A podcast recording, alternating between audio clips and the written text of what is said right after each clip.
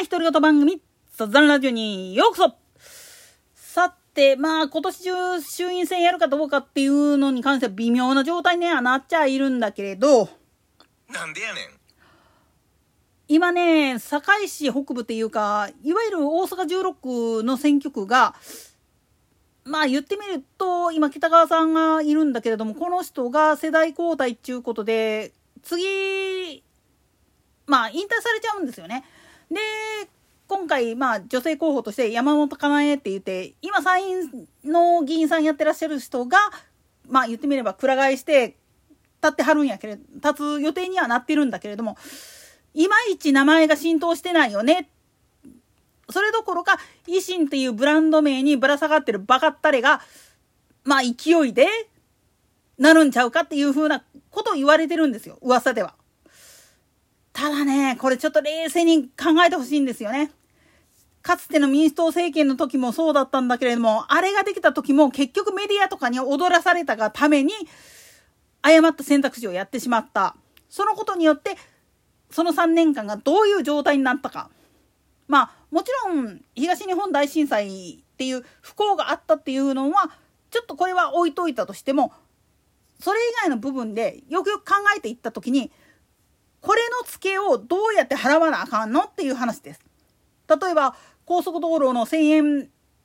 サービスとかっていうのがあってどっからその財源を出してきたかあるいは子ども手当とかそういったものを拡充しましょうとかって言ったかってその財源をどっから持ってきたん？つまりこういったことをやってるからこそそのツケっていうのは何らかの形で払わなきゃいけない。つまり増税の一番の原因っていうのは先の政権がやらかしたことによって生まれた赤字をどうやって補填するかっていう話であってそしてそれらっていうのは経済と密接な関係があるんだよっていうこと経済を動かすために国が助成金を出したり自治体の方で補助をやったりすればするほどその分の血税っていうのは何らかの形で補填せなあかん羽目になるんです。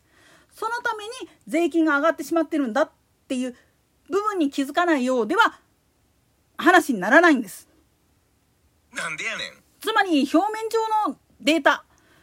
この先増税されるんじゃないのかっていうふうに言われても、そりゃね、今までの助成金とかをカットすればこれ全部済むんです。でもそれによって、もっと言ったらインフラの更新作業、特に水道管、あるいは中央高速道路及び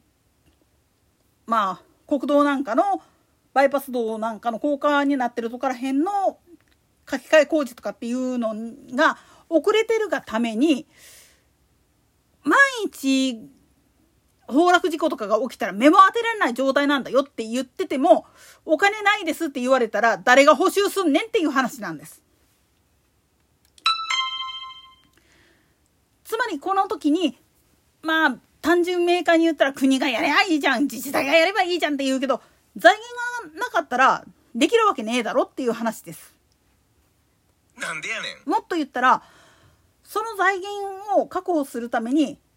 じゃあ生活保護を切っちゃいましょう。あるいは、子育て世代を支援する助成金切っちゃいましょう。さらには、中小零細企業の方に回している給与の助成金これも切っちゃいましょう。みたいなことをやってしまって、果たしてできるんかっていう話です。どっかで言ってみれば10日交換。もうぶっちゃけ論で言ってしまったら自分たちの生活の方が先だって言うんであんならば、それに見合うだけの負担っていうのあるいは不便っていうのを強いられることは覚悟しないといけないんです。まあ、誉れの帝聖の帝とかって言われている仁徳天皇がやらかしたことっていうことでインフラ整備を後回しにして国民の生活を立て直したなんていう話があるけれどもそのためにまあ言ってみれば道路とかの整備っていうのがめっちゃ遅れたわけなんですよね。自分のまあ言ってみれば紛糾を作るために待ってくれたっていうよりも正確に言ってしまったらみんなが生活豊かになってくれてそれに対する見返りっていうのを期待した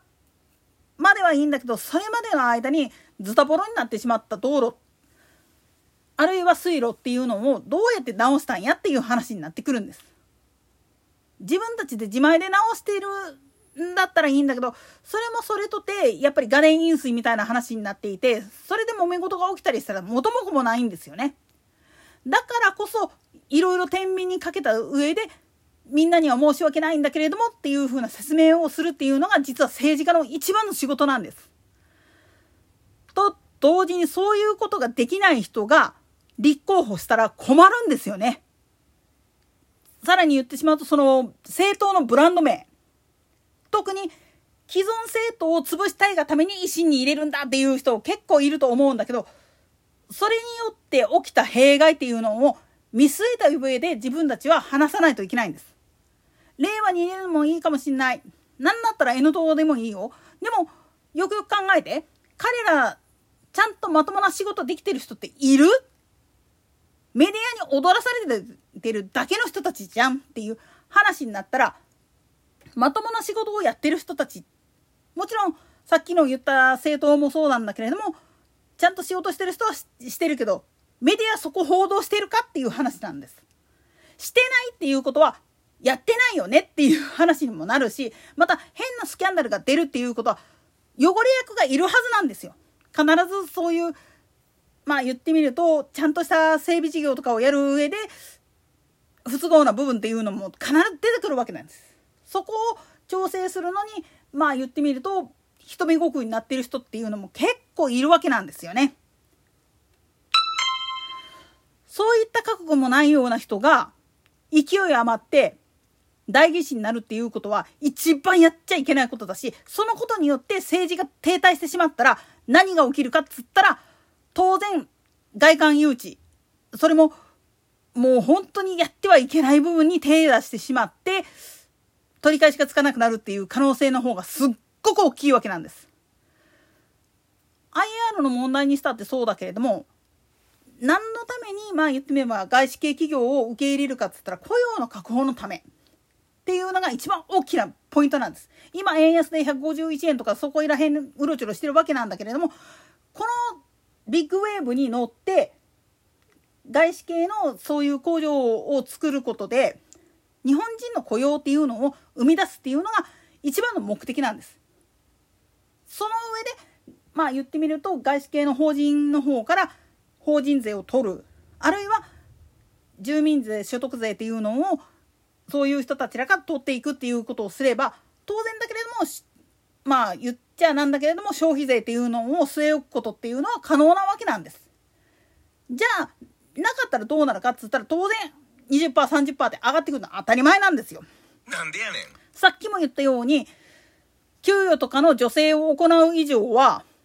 当然その分だけの血税っていうのが中小零細企業に回ってしまうからなんですよね。でかつ公害起こした時に国の賠償責任で薬害が原因で体にハンデができてもうてっていうので裁判沙汰になってそれの賠償金を払うとかっていうのも全て血税なんですよね。これらのツケがどんだけ回ってるかっていうことを踏まえた上でみんな喋ってるかっていう話になってくると多分頭が痛くなるかとは思うんですよね。だからこそ実は